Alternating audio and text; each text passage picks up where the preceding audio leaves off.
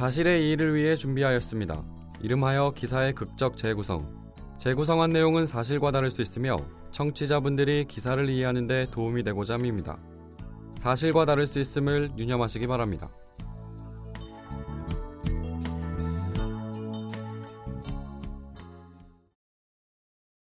자, 오늘도 관광 영어 수업 시작할게요. 어이, 거기 자네. 그래, 남학생. 나는 가슴 큰 여자를 보면 흥분된다 영작해봐. 뭐야, 그 표정은? 못해서 그러는 거야. 하기 싫은 거야. 너 고자야? 됐고, 앉아. 그러고 보니 저번에 결석한 여학생이 생리 때문에 못 나왔다고 사유서 적었지? 야, 그거 웬만하면 약 먹고 생리주기 바꿔. 생리가 공부에 방해되면 안 되잖아.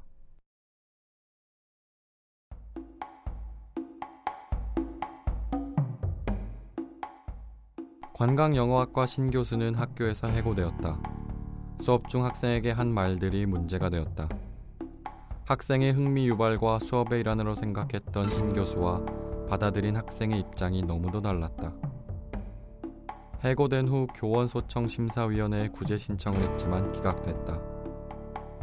신 교수는 행정법원에 해임 처분 취소 소송을 냈고 당당하게 재판정에 들어섰다. 오늘 수업 도중 한 말이 교육을 위한 말인지 성희롱인지 판가름이 날 것이다. 재판이 시작됐고 신교수 측과 교원소청 심사위원회 측의 치열한 공방이 시작됐다. 위원회 측이 포문을 열었다. 신 교수는 수업 중 유일한 남학생에게 섹시한 여자를 보면 흥분하니라고 말했습니다. 유일하게 혼자만 남성이던 학생은 불시의 교수로부터 그런 질문 아닌 질문을 받았고 심적 부담감을 느꼈습니다. 이는 수업 내용과 무관한 질문으로 성희롱이라고 할 수 있습니다. 신 교수는 당시 상황을 설명하며 혼자만 떡하니 남자라 의기소침해 있을 것이라 생각해서 수업 참여도 시키고 집중력도 높일 겸 그런 발언을 했고 남학생도 여학생들도 문제없이 넘어갔다고 답변했다. 정말 문제가 없었다면 상황이 여기까지도 오지 않았을 것이라 말하며 위원회 측은 다시금 포문을 열었다. 신 교수는 수업 중 학생들을 보며 미국 여자들은 다 풍만하다. 그런데 한국 여자들은 계란 후라이 두 개 얹고 다닌다는 말을 했습니다. 이는 수업과 무관한 발언으로 여학생들이 성적 혐오감을 느낄 말이었습니다. 신 교수는 수업 교재에 서양 여성들이 나와서 학생들의 흥미 유발을 위해 가볍게 한 말이었고 공개된 장소에서 한 말이었기 때문에 특정인을 대상으로 성희롱한 것이 아니라고 답변했다. 여자는 팬티 스타킹 2호가 이쁘다. 나는 여자들 브래지어 사이즈도 잘 안다고 발언한 것에 대해 신 교수는 여학생들과 친근하게 지내고자 여자들이 잘 아는 것에 대해 본인도 알고 있다고 말한 것뿐이라고 말했다. 위원회가 예리한 창으로 찌르면 신 교수는 단단한 방패로 창끝을 뭉뚝하게 만들었다. 학교 내에서 해임 징계안이 가결될 때도 소청위원회에서 신 교수의 구제 신청이 기각됐을 때도 모두 명분을 갖고 있었다. 학교 측은 학생의 입장을 고려했다. 교육의 한 방법이며 학생들의 흥미와 집중력을 높이기 위한 교수만의 특이한 교수법이라고 하기에는 많은 학생이 피해를 입었고 학교 측에 학생이 받은 상처에 관한 글과 탄원서가 이어졌다. 개방적 사고와 유연한 교육이 필요한 시대라고 하지만 다수의 학생이 성적 모멸감을 느꼈다는 수업을 또 다른 학생에게 제공할 수는 없었다. 교원 소청 심사위원회 입장도 크게 다르지 않았다. 위원회 측의 마지막 발언이 이어졌다. 신 교수는 생리통으로 결석한 여학생에게 약을 먹고 생리 주기를 바꾸라는 말을 했습니다. 병원도 아니고 인간의 기본적인 생체 주기를 임의적으로 바꾸라고 말한 것도 문제지만 이로 인해 여학생은 마음의 상처를 받고 성적 모멸감을 느꼈습니다. 또한 남학생에게 나는 큰 가슴을 가진 여자가 오면 흥분된다는 내용을 영작하라고 시켰으며 남학생이 불쾌감을 드러내자 너는 고자냐 라는 발언을 했습니다. 다른 남학생과 여학생이 있는 교실에서 신 교수가 지시한 영작의 내용도 건전하지 않거니와 수업 과목과의 연관성도 찾아보기 힘들며 고자라는 단어는 남학생이 성적 수치심을 느꼈을 정도의 과한 표현으로 성희롱에 해당한다고 볼 수 있습니다. 따라서 교원 소청심사위원회는 학생들의 증언과 탄원서의 신빙성을 바탕으로 신 교수의 성희롱을 사실로 인정하며 해임이 정당하다고 판단합니다. 위원회 측의 발언이 끝난 후 신 교수의 반론이 몇 차례 이어졌고 재판은 끝났다. 학교와 학생의 입장에서는 해임 징계안이 통과됐을 때와 크게 달라진 이유는 없었다. 학생은 자신이 경험한 바 수업에서 들은 교수의 말을 있는 그대로 전달했고 학교는 진실하게 신 교수의 해임 이유를 설명했다. 잠시 후 재판부는 행정소송 판결을 내렸다.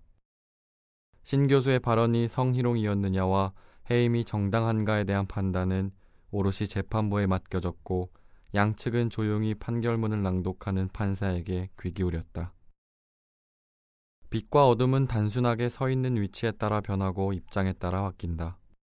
양측이 조마조마하는 마음은 잠시 후 안도감과 허탈함으로 극명하게 나뉘었다.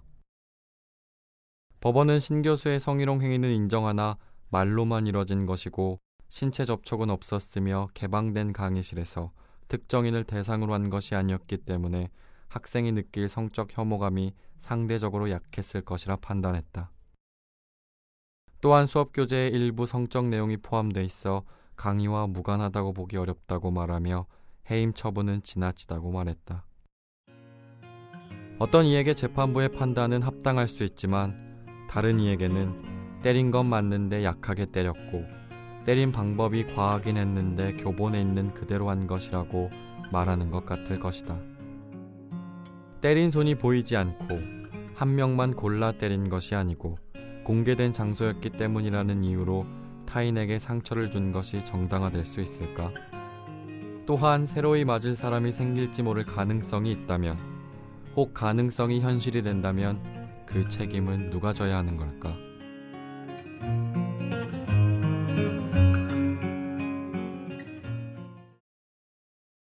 학생에게 성희롱 발언을 일삼다 해임된 교수가 법원의 구제를 받았습니다. 서울행정법원 12부는 22일 대학 교수 A씨가 해고는 부당하다면의 소송에서 원고 승소로 판결했다고 밝혔습니다. 2013년 8월 A씨는 학교로부터 해임 처분을 받았습니다. 강의 중 학생에게 했던 말이 징계 사유가 됐습니다. A씨는 유일한 남자 수강생에게 섹시한 여자를 보면 흥분하니라고 말하거나 미국 여자들은 다 풍만하다. 그런데 한국 여자들은 계란 후라이 두 개 얹고 다닌다는 발언을 수업 시간에 학생들 앞에서 했습니다. 한 남학생에게는 나는 큰 가슴을 가진 여자가 오면 흥분된다를 영작시킨 뒤 학생이 불쾌한 표정을 하자 너 고자냐라는 말을 했습니다. 생리통을 이유로 결석한 여학생에게는 약을 먹고 생리주기를 바꾸라는 발언까지 했습니다. 해고당한 A씨는 교원 소청 심사위원회에 해임은 부당하다며 구제 신청을 했지만 기각됐습니다. A씨는 교원 소청 심사위원회를 상대로 행정 소송을 냈고 재판부는 A씨의 손을 들어줬습니다. 재판부는 A씨의 성희롱 행위는 인정되나 말로만 이뤄졌고 신체 접촉이 없었던 점과 폐쇄된 공간이 아닌 개방된 강의실에서 다수의 학생에게 한 점 등을 고려했다고 말했습니다. 이어 수업 교재 내용을 설명하는 과정에서 성적인 표현을 과하게 사용한 것으로 강의와 무관하다고 보기 어렵다고 판결 이유를 밝혔습니다.